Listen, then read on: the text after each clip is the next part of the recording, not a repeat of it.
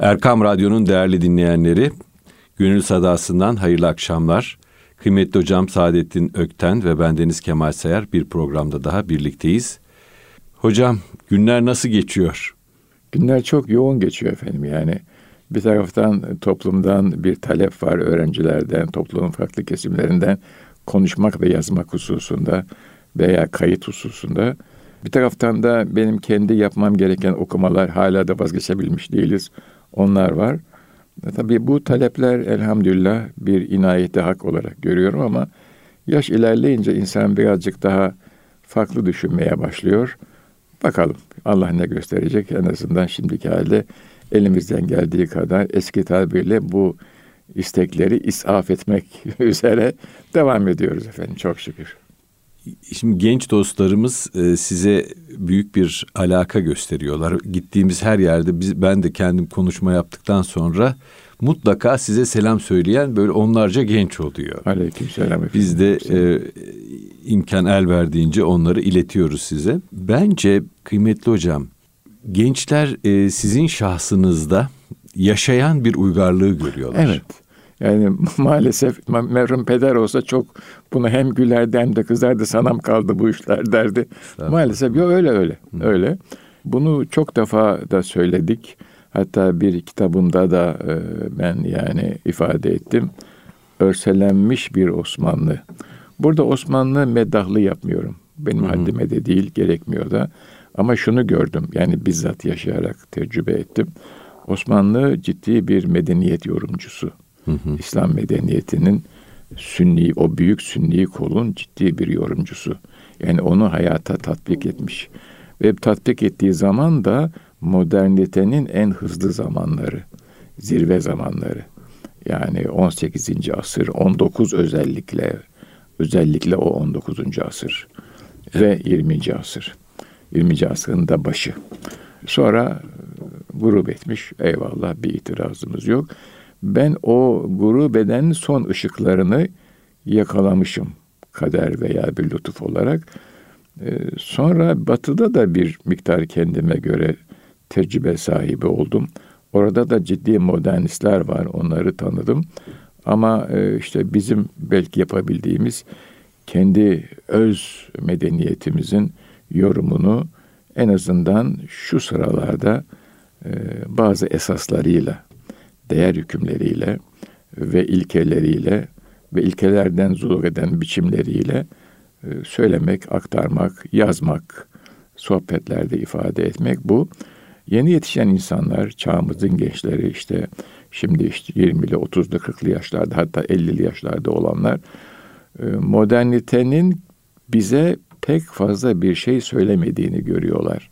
Hı hı. 70'li 80'li yaşlarda olanlar hala o modernite rüzgarı altındalar. Ama e, daha sonra gelenler modernitenin e, yaldızlarının döküldüğünü görüyorlar ve biraz daha okusalar yani derinleşseler mesela postmoderniteye baksalar modernitenin insanlara fazla bir şey söylemediğini görecekler. Çok kısa cümlelerle ifade etmeye çalışayım bir mühendis olduğum için belki. Hı hı. Sosyal bilimciler itiraz ederler. Tabii ki haklıdırlar ama e, hayatta bazen mottolar üzerinde yürüyor. E, rasyonalite yaşamak için kafi değildir. Bu kadar. Postmodernistlerin çıkışı budur. Hı hı. Rasyonalite yani rasyo, akıl, akılla kurduğunuz bütün yapılar sizi yaşamak için tatmin etmez. Refah getirir, saadet getirmez. Ruh huzuru, iç mutluluğu getirmez. Refah gelir. Böyle. Güzel olan her şey sonsuzdan bir iz taşır diyor bir düşünür. Ya. İnsan sonsuzluğu arıyor. Evet. Sonsuzluktan bir yudum almak istiyor. Evet. Kendini sonsuzluğa bitiştirmek istiyor. Çok doğru.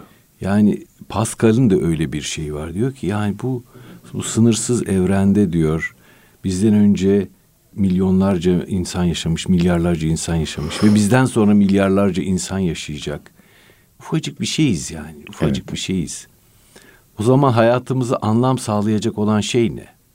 Evet. Yani bu kısacık ömürde nedir bizi sonsuza bitiştirecek olan şey? e, insan e, onun susuzluğu içinde bütün o maneviyat arayışı da bununla alakalı Aynen zaten. öyledir efendim.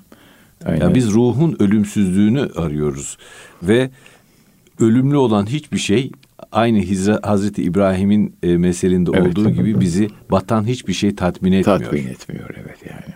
Böyle halbuki modernite yani rasyonel batanlar üzerine kurulu, faniler üzerine kurulu ama tatmin etmiyor. İşte o da mesela Batı dünyasında akşamlar, e, unutmaya vesile olan diğer araçlar, bunların başında alkol gelir vesaire. Çok kullanılma sebebi de odur. İnsanlar unutmak isterler. Bunu tabi istifade eden, bunlardan istifade eden başka kesimlerde oluyor. Yani bu unutma problemini kullanarak, suistimal ederek para kazanıyorlar. O ayrı bir hadise. Ama mesela büyük ruhlar unutmayı kabul etmiyorlar ve yüzleşmek istiyorlar hayatın gerçekleriyle. Mesela benim bu konuda çok e, enteresan bulduğum Zweig diye bir adam var. Evet. Stefan Zweig öyle okurlardı eskiler. Stefan Zweig. Bu unutmak istemiyor ve hayatın gerçekleriyle hakikatin peşinde arıyor. Diyor ki benim inandığım Tanrı öldü. Modernite Tanrısı niye öldü? Çünkü savaşıyor. Modernitenin kendi içindeki bu iki savaşı ben özellikle genç arkadaşlara tavsiye ederim. Çok iyi okusunlar. Yani sadece bizim açımızdan bakmasınlar. Dünya tarihi açısından baksınlar. Kimler savaşıyor? Hepsi modernist. Yani geri kalan dünya ile mesela Roma ile barbarların savaşı gibi değil bu iki dünya savaşı. Malumunuz Roma ile barbarlar savaştılar. Roma başlangıçta barbarları sınırın dışında tuttu ama sonra tutamadı. Tarihte okumuştuk işte Vizigotlar, Ostrogotlar vesaire. Bunlar barbarlar, Roma'nın dışındalar. Sonra istila ediyorlar Roma'yı ve Roma şehrini yağmalıyorlar. Ama birinci ve ikinci dünya savaşları modernitenin kendi savaşlarıdır. Kim onlar? Latinler, Fransızlar özellikle. Almanlar. Onların alıp veremediği neydi hocam? İşte neydi? Bütün problem orada ne, neydi yani? Uzun uzun e, laflardan sonra ben Müslümanca söylüyorum. Nefsi emmarelerin çatışması. Hı hı. Dünya paylaşılamadı. Sıkıntı o. Şimdi mesela işte e, siz de mutlaka denediğiniz, yaşadığınız işlerinde Dostoyevski'yi bütün Batı modernistler ciddi bir romancı, bir felsefeci olarak kabul ederler. Tolstoy da öyle. E, müziğe gelelim. Beethoven'ı herhalde hiç, hiç kimse reddetmez. Ki Batı müziğinin felsefi temellerini koyan adamdır yani. Geçen de bir yerde konuşuyorduk. Reaksiyonel ilk müziği Gustav Mahler, Mahler yaptı. Atonal müzik yaptı yani. Yeter bu kadar diyor filan. Ama bütün bunlar kabul görüyor. Bunlar Alman. E, Fransız ressamlara gelelim. Claude Monet. Şimdi bunlar tabii Frenkçe isimler ama bunlar bana çok şey söylediler. Ben bunlarla uğraşırken biraz zaman verdim. Doğru. Ama şunu gördüm. Modernite kendi içinde bir bütün. Ama o bütünlük reel plana indiği zaman kavgaya mani olmuyor. Freud'un Birinci Dünya Savaşı'na hekim olarak katılmış. Hı hı. Ve kısmi hatıralarında var. İnsanın bu kadar vahşi olacağını ben düşünemezdim diyor. Düşman ölmüş. Öyle, öyle adamın ciğerini söküyor. O kadar hıncı var ki yani. Tabii bunlar modernite kendi içinde savaşırken bütün dünyayı da ateşe verdi. Şimdi vekalet savaşlarını düşünürseniz oradaki modernitenin ne yaptığını çok daha rahat anlarsınız. Zavallı Hintlileri, Avustralyalıları bilmem kimleri de savaşın içine kattı. Esas itibariyle Slavlar, hı hı. E, Cermenler, Anglo-Saksonlar ve e, şeyler, Latinler savaştılar. E, neden? Dünya paylaşılamadı çünkü yani. Maddi şey paylaşım, maddi olarak hayata baktığınızda onu paylaşmak fevkalade zordur. Hep benim olsun istersiniz. Ama olaya bir maneviyat kattığınız zaman bir başka boyutta benim benimki bana yeter, bu da senin olsun dersiniz yani. Ve öyle yaşarsınız. İşte modernitenin ilk açmazı odur. Galiba modernitenin en önemli e, vasıflarından biri had bilmemek. Evet. Had bilmemek. İşte o haddi işte insana kalırsa o had bilmez insan. Evet. Doymaz çünkü yani. İşte nefsi emmareyi evet. azgınlaştırdığınız zaman her zaman daha fazlasını istiyor. Bununla ilgili psikolojide bir örnek olay anlatılır. Ortak çayır varsayımı diye bir kuram şeydir bu düşüncedir. Bir çayırlık alan var. işte beş tane çiftçi var. Her biri mutlu kendi çayırlık alanında. Fakat çayır da çok geniş. Birinci çiftçi düşünüyor ki ya çok geniş burası. Azıcık daha büyütelim. E, büyütüyor. Çitleri biraz daha geriye çekiyor. İkinci çiftçi de biraz daha geriye çekiyor. E, gel zaman git zaman ya öbürküler diyor ki bizim neyimiz eksik bizler de şey yapalım filan. Herkes e, çitini büyütmeye çalışırken tabii yetmemeye başlıyor alan. Evet.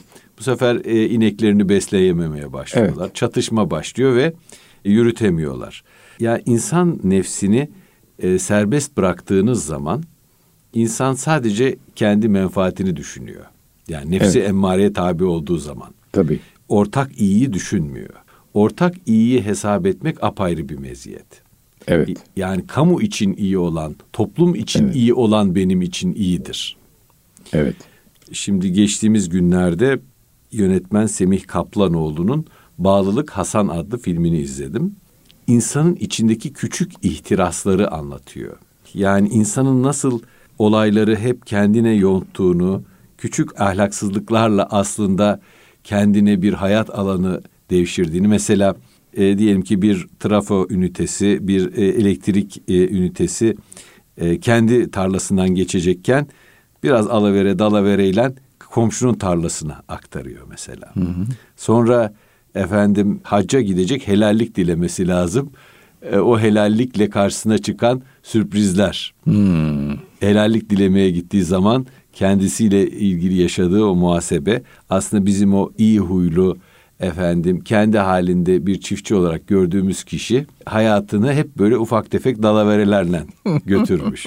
Aslında iyi ile kötünün arasındaki sınır herkesin kalbinden geçiyor. Bir şey sorabilir Mutlak iyiler, mutlak kötüler, Kötüler yok, yok. hocam. Bir şey sorabilir miyim? Bu sizin ortak çayır kuramı ne zaman ortaya konmuş? Yani tarih olarak bir şey söyleyebilir misiniz bana? Çok eski değil e, kıymetli hocam. Çünkü bana şunu hatırlattı. Şimdi İngiltere önce sanayileşti. Deniz devleti sömürgeleri tuttu. Fransa onun peşinden geldi. Almanya en geç sanayileşti fakat sömürgesi yok. Ee, sanayileşme tarihi Aslında Almanya'nın Afrika'da bir veya iki ülkede sömürgesi o var. kadarcık ama Evet, o- Namibya galiba. Yetmiyor. Evet, evet, yetmiyor yani. O da istiyor ki sömürgem olsun. Vermediler. Sıkıntı oradan çıkıyor başlangıçta. Evet. Sanayi devriminin sömürgeye ihtiyacı var. Çünkü Avrupa'da e, hem iş gücü bakımından hem ham madde bakımından ciddi sıkıntı var. Benim yani şu anda aklıma gelen sizin bu ortak çayır hikayesi bu Birinci Dünya Savaşı'nın çıkış sebeplerinden zuhur eden bir sosyal denemeden zuhur eden bir teori gibi geliyor bana ve çok Tabii, ondan sonra. ondan Tabii sonra ondan sonra yani Evet evet. Hocam Label Epok diye bahsedilen bir dönem var değil mi? Birinci Cihan Harbi'nden önce. Evet. O dönem refah gelişiyor. İnsanlar hatta o kadar müreffeh ve rahat yaşıyorlar ki Batı aleminde e, giderek safahata daha düşkün Çok, hale geliyorlar. Değil mi? Tabii. Ondan sonra bir e, Cihan Harbi patlıyor. Evet. evet. E, ama işte o tabii şöyle yani sanayi devriminin getirdiği büyük e, maddi gelişme e, sömürgeler olmadan olmuyor. Çünkü ham madde açısından sömürgeye ihtiyacınız var. İş gücü açısından sömürgeye ihtiyacınız var. Ve pazar açısından sömürgeye ihtiyacınız var. Onlara o şekilde e, Almanya'nın onunla bun- bunları yok. Dolayısıyla biraz sıkıntı da oradan çıkıyor problem zaten yani. Neticede yani bize dönen sohbetin başında iltifatlar ben işte kadim dünyamızın bize ait dünyanın bir takım değerlerini, hayat tecrübesini özellikle ve o hayat tecrübesinin arkasındaki umumi ilkeleri şöyle veya böyle öğrenip benimseyip aktardığım için ve kendi hayatıma da elimden geldiği kadarıyla mümkün olduğu kadarıyla e, merkez ittihaz ettiğim için e, insanların da ona ihtiyacı var. Onu bakmaları lazım. E, o bakımdan bir iltifat oluyor. Tabii hamd ediyorum, çok şükür diyorum. De tabii sosyal açıdan baktığım zaman modernitenin artık Türk insanını tatmin etmediğini görüyorum. O da benim için mühim bir ayraç oluyor. Yani belki şunu da söyleyerek e, bu konuyu bir başka noktaya çekebiliriz. O zaman biraz okumak gerekiyor. Yani modernite niye bizi tatmin etmiyor? Belki biraz da e, mümkünse e, gezmek, görmek, içlerinde yaşamak veya yaşayanları dinlemek lazım diye düşünüyorum. E, tabii ki sanayi devriminden sonra ki o işte 1700'lerin hemen sonu 1800'lerin ilk çeyreği çok ağır bir, büyük bir dönüşüm yaşıyor. Ama 2000'lerden de itibaren biz bir iletişim devrimi yaşıyoruz. Çok hızlı dönüşen bir hayatımız var. Ağ toplumunda yaşıyoruz. Evet, net networklerle. Networkler halinde. Balık ağı gibi o ağların içine girdik evet. yani. Bunun da reaksiyonu gelecektir yakında. Yani çünkü hiçbir zaman şimdi sanayi devrimi olguların dönemiydi. Yani orada adamın yaptığı alet sizin aletinizden çok daha iyiydi. İyiden kasıt eğer hız ise hızlıydı. Uzağa atıyorsa uzağa atıyordu. Daha güçlüyse horsepower olarak öyleydi. İyiden kasıt buysa böyleydi. Ve sizi maddi dünyada çevreledi ve mahkum etti. İletişim devrimindeki e, olgu, işi, hadise algıdır. Olgu olmadan algı olmaz. Bizim toplumun sıkıntısı şudur. Ben bunu kendi e, derslerimde de görüyorum. Yani 40 yaş kuşağıyla meşgul oluyorum. O, onlar diyorlar ki biz sıkıntı çektik, evlatlarımız çekmesin. Bir takım faturaları evlatlarına yansımadan ödüyorlar. Sonra da şikayet ediyorlar, yakınıyorlar. Halbuki evlatların da hayata hazırlanmak noktayı nazarından baktığınızda bir takım faturalara şimdiden ortak olması lazım. Ki 3 sene, 5 sene, 10 sene sonra onlar girecekler devreye. Zaman çok hızlı geçiyor yani. Ee, benim arkadaşlarım var. Belki bu sohbetlerde birkaç defa söyledim. Evlat 50 yaşına gelmiş. Beni niye doğurdunuz diyor babasına ve annesine. Benim arkadaşlarım da dostlarım da bu soru karşısına cevap veremiyorlar. Çünkü on, o insana, o güzel çocuğa e, bidayetten itibaren kader, kaderullah onu öğretmemişler. İster kaderullah deyin, ister kader deyin. Seküler bağlamda da ele alsanız oturacaksınız ona antik Yunan tragedyalarını okutacaksınız. Sonra Fransız tragedyalarını okutacaksınız. Görsün hadiseyi. Romeo Juliet'i okutsun yani. Kader diye bir şey var ve siz o kadere karşı gelemezsiniz. İsterseniz de bizden işte, işte İbn Arabi'yi okut, başkalarını okut. Yani Yunus'u okut. Türkçedir yani. Böyle bir hadise. Siz o problemi ona yansıtmadığınız zaman yapay bir dünya kuruyorsunuz ve çocuğunuzun mutlu olmasında da mutlu oluyorsunuz. Esasında mutlu olmamanız lazım. Çocuğunuzun da mutlu olmaması lazım. Hayatın içine gir, girmesi gerekiyor. Adım adım. Bu noktaya geldiğim zaman geri döndüm. Rahmetli pederim ve validenin bana verdikleri eğitime tekrar bakmaya başladım. Yani adım adım gidiyor hadise. Evet. Ee, şunu gördüm. Yaşıma göre bana yetki veriyorlardı. Ama o yetkinin karşısında da sorumluluk yüklüyorlardı, mesuliyet. Salahiyet ve mesuliyet. Bunlar iki kardeş. Hiç birbirinden ayrılmaz. Yaşıma göre. O verdikleri işin bir kısmını kendileri üstleniyorlardı. Ama beni bir yerde ortak ediyorlardı o işe. En basiti evde normal ekmek yenir değil mi? Alışveriş. Ekmek fırından alınıyordu ve düz bir alışverişti. Yani mesela pazara gittiğiniz zaman, bakkala gittiğiniz zaman farklı versiyonlar var. Ama ekmek yani ellerin başından bahsediyorum. Ekmek almak benim işimdi. Fırına gideceksiniz. 30 kuş vereceksiniz. Ekmek alacaksınız. Bir lira verirler, verirlerse sizin yanınıza 70 kuruşu geri alacaksınız fırıncıdan. Ama hesabı bileceksiniz. Parayı düşürdüm yok. Düşür, düşürmedim mi düşürdüm. Bir daha yapma. Hı hı. Hiç mühim değil. Ben bir daha alırım değil. Bir daha yapma. Bu çok mühim bir söz. Yani 7-8 yaşında bir oğlan çocuğu gidiyor fırına. Bir tane iki ekmek alırsa 60 kuruş olduğunu biliyor. 40 kuruş geri alıyor ve parayı da eve getirip annesine veriyor. Cebine atmıyor, düşürmüyor ve gidiş geliş dakikaları belli. Şimdi böyle başlıyor hadise. Çok Hocam çok basit gibi görünüyor. Çok önemli aslında. Çocuklar hayatın içinde mesuliyet alarak büyüyorlar. Evet. Mesela e, çocuklar çırak verilirdi, kalfa verilirdi. Evet.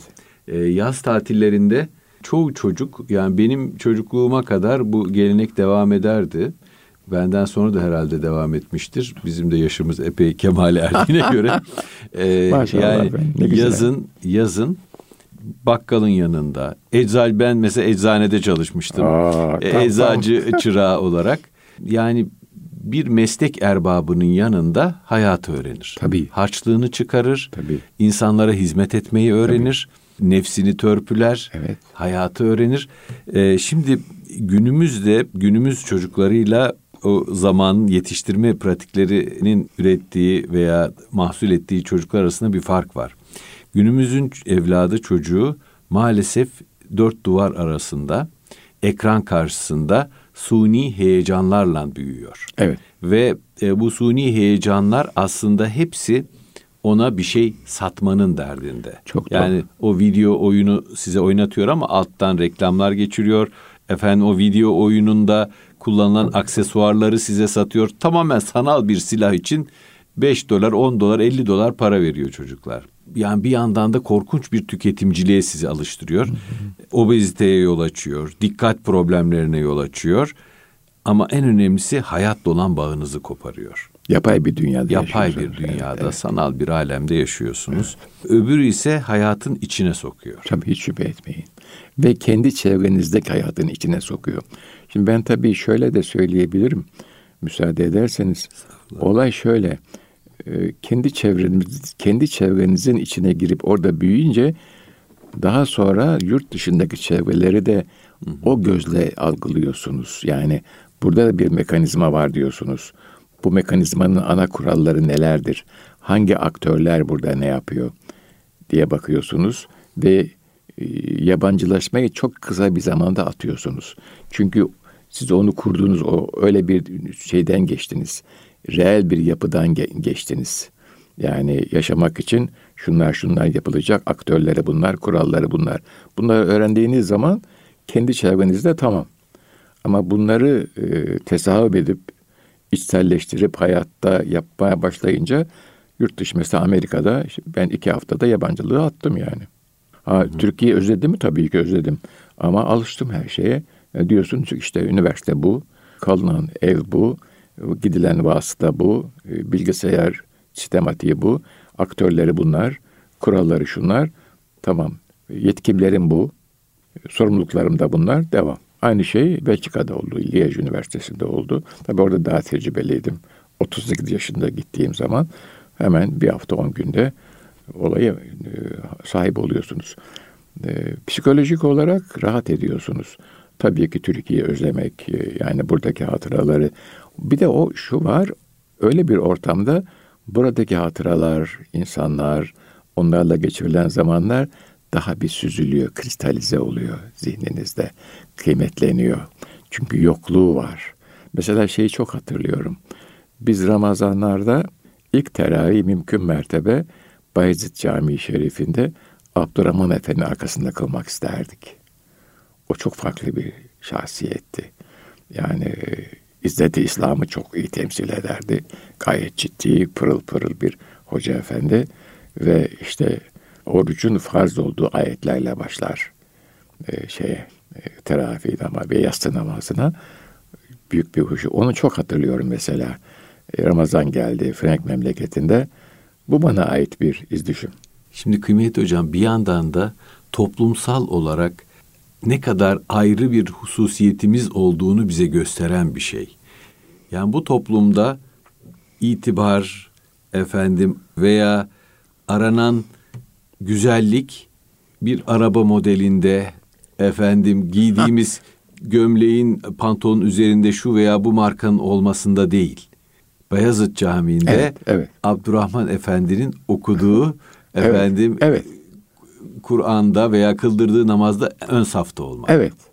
Ve yaşımıza göre, artık duruma göre ve o, o cemaate iştirak etmek yani. Ama çok etkileyici bir vasat olurdu.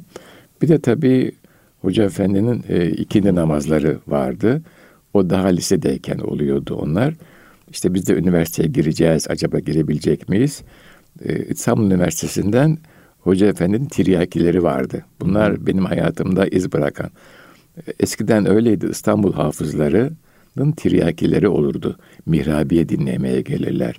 Mesela şey de vardır. Yeraltı Camii'nde Hafız Ali Efendi dinlemeye gelirler. Ben o zaman Mimar Sinan'da hocalık yapıyordum. En genç bendim. Bunda 40'lı 40'lı yaşlar. Hep yaşlı insanlar gelirler. Ali Efendi okur. E, Bakın işte şimdi ben de yeni intikal ettim. Bunlar bizim ayrıcalığımız. Ama bu bu atmosferde büyüdüğünüz zaman bunlarla var oluyorsunuz. Tabii. Sizin şahsiyetinizi inşa eden unsurlar bunlar oluyor. Ee, onun da tabii bir sorumluluğu var, bir mesuliyeti var. Böylece e, bir kişilik sahibi oluyorsunuz. Gençlerin yapması gereken belki benim mesuliyetim ne, salahiyetim ne? Bu dengeyi iyi kurmak. Ama önce vazife babalara ve annelere hatta şimdi büyük babaları ve büyük annelere düşüyor. Tabii. Çünkü sorumsuz insan olmaz. Bidayetten bir sorumlu geliyoruz dünyaya. Eğer vazifemizi yapmıyorsak, sorumluluğumuzu kabul etmiyorsak onun bedelini mutlaka birisi ödüyordur. Yahut ödeyemiyordur, topluma çıkıyordur fatura. Sıkıntı oradan kaynaklanıyor şimdi. Bu çok çok e, mühim bir konu hocam. Yani bizim yerine getirmediğimiz sorumluluğun evet. mutlaka bir e, kişiye bir maliyeti vardır. Yoksa da topluma bir maliyeti topluma vardır. Maliyeti vardır. Evet. Büyük toplumsal problemler çıkar oradan yani. Büyüğü de mesela ailenin büyüğü de çözemez. O topluma yansır. Fişek gibi bir adam topluma gider pat diye düşer. Mahkemesi işte polisi, sizin mesleğiniz, danışanınız bunların hepsi problemdir insana. İnsana yani topluma çıkar fatura. E, huzur bozar. E, öyle insanlar vardı. İşte onları rahatlatıyor baştan itibaren. E, ama mesela belli bir yaştan sonra da artık o olmuyor kolay kolay. Onun için bidayetten işi sıkı tutmak lazım. Tabii, tabii. Yani evlatları, çocukları daima mesuliyet hissiyle, evet e, yeterlilik duygusuyla sen bunu yapabilirsin, evet. başarabilirsin hissiyle e, büyütmek lazım. Ve yaptıkça da sizin hoşunuza gidiyor. Yani siz ben de varım bu hayatta diyorsunuz. Tabii. Ben de bir işe yarıyorum. Bu büyük sosyal yapının bir parçasıyım diyorsunuz yani Tabii. ve bunu bir yere oturtuyorsunuz hayatınızda. Tabii İslam medeniyeti açısından baktığınız zaman insan, Hazreti insan diyorlar. Vazifenizi bir şekilde yaptığınızı hissediyorsunuz. Cenab-ı Rabbül Alemine karşı olan sorumluluğunuzu yerine getirdiğinizi e, görüyorsunuz. Bu da size büyük bir vicdani rahatlık veriyor. Sırf maddi olarak ben bu işi yaptım değil. O yani Allah'a karşı olan vazifenizi de bir şekilde yaptınız. Bir vicdani rahatlık duyuyorsunuz. Zaten İslam medeniyetinin modernitene farkı odur. Rabbinize karşı olan mesuliyet, hepsinin daha üstündedir orada. Ötekisinde e, borcunu ödediniz, kurtuldunuz. İşte selam verdiniz, tamam. Ama burada öyle değil. İnsanlarla olan mesuliyeti getirdikten sonra bir de bu fiilimden dolayı acaba Allah bana ne der? Daima görüldüğünüz, evet. hissedildiğiniz, evet, evet. işitildiğiniz bilgisiyle yaşıyorsunuz ve asla yalnız değilsiniz aslında. Evet, Hazreti Yunus'un şu anda aklıma geldi. Varsam bir amile sorsam halimi diyor. Amil ilmiyle amel eden hmm. demek. Varsam bir amile sorsam halimi acep Allah bana kulum diye mi? Hmm, ne güzel. Daimi bir sorgulama. Evet. Evet. Kendi halini sorgulama, kendi varlığından tam manasıyla emin olamama. Olamama. Yani ben oldum demiyor hiçbir zaman. Diyemez. Hep yolcu, hep olmakta olan, evet. hep her e, dem tazelenen. Bir de tabii Batı uygarlığına baktığınız zaman e, böyle çok nihilist bir bakış görüyorsunuz insana, e, insanın varlığına, varoluşuna. Kozmik bir kazazade gibi. Yani yer düşmüş yeryüzüne ama nasıl düştüğünü bilmiyoruz. Tesadüflerin neticesinde düşmüş. Bu da insanı yalnız bırakıyor. Müthiş. Kap karanlık bir alemde küçücük zavallı bir nokta olarak bırakıyor. Halbuki sizin buyurduğunuz o selahiyet ve mesuliyet meselesi Allah önünde daima hazır ve mesul. Tabii. Ve kimsesiz değil. Ve halifetullah. Evet. Kimsesi var. Asla yalnız değiliz. Bir misyonu var. Tabii. Evet. Allah'ın yeryüzündeki halifesi onun varlığının temsilcisi. Evet. E, dolayısıyla Hazreti insan. Evet. Asla, Yüce bir varlık. Asla yalnız değiliz. Yani evet. o yalnızız. O yalnız e, tabii o nihilistlerin şeyinde ben çok iyi anlıyorum çıkışını. Modernite o kadar rasyonel bir dünya çiziyor ki o dünya bir süre sonra insanları adeta bir kafese hapsediyor. Demir kafes diyor Max Weber. Evet ha. Rasyonelite e, bir tür demir kafes e, örüyor evet. insanların etrafına. Ve ve yapay bir kafes o yani. Evet. tip tipolojiler belli tanımlanmış. Hı hı. Yahu diyor bunların dışında ben çıkamaz mıyım diyor insan. Çıkamazsın diyorlar. Halbuki o hayat öyle değil. Hepsi yapay o kavramların. İnsan diyor ki bırak beni diyor. Nereye gidecek? Gidecek bir yer yok. Her şey reddediyor. Yok diyor yani. Evet. evet. Ve yıkıcı. Evet, evet. Bu e, nihilizm mi konuştuk? Modernitenin evet. e, insana çizdiği Tabii. demir kafesi. Siz nihilistleri anlıyorum dediniz. Anlıyorum evet. evet. Necip Fazıl diyor ki bırak beni gideyim, bırak beni gideyim. Nurdan bir şehri gibi ruhumu seyredeyim pırıl pırıl pırıl pırıl. Bu şiiri ilk okuduğum zaman çok bir şey anlamadım. Nurdan bir şehir gibi ruhumu seyredeyim. Çünkü o ilahi bir emanet bizde. Bırak beni gideyim dediği modernite. Bu değerlerden, bu dünyadan, bu iklimden ayrılmak istiyorum ben diyor. Esas bendeki büyük emanet ona mevhibe-i rahmani diyoruz. Büyük emanet o ruhum. Nurdan bir şehir işte o çünkü o ilahi pırıl pırıl pırıl pırıl. Bir şehirden bir parça geldi bu nihilizmden. Bu tedaviler çok acayip bir dünya. O sizin mevzunuza giriyor. Biliyorsunuz bir, bir, bir peşine geliyor yani. Psikanaliz ekolü tamamen tedaviler üzerine kuruldu. Değil mi? Yani Freud e, beyefendi yatırmış insanları divana ve serbest çağrışım yöntemiyle evet. aklınıza gelen bütün tedaviler denizinde yol alın demiş. Yol alın. Orada yakalıyor işte bazı şeyleri kendince. Evet böyle mesuliyet ve selahiyet iki ana mevzu. Zaten halifetullah olarak dünyaya gönderirken de beni bilin sadece beni siz bilebilirsiniz diyor yani. Beni bilin bu büyük bir vazifedir. Size çok büyük imkanlar verdim. Bütün kainatı size musahhar kıldım. Ee, ama diyor siz bütün vazifeniz beni bilmek ve bana ibadet etmektir. İnsanları ve cinleri ancak bana ibadet etsinler diye yarattım buyuruyor yani. Peki ibadet ne? Her şey. Her şey yani. Çok güzel bir şey yani.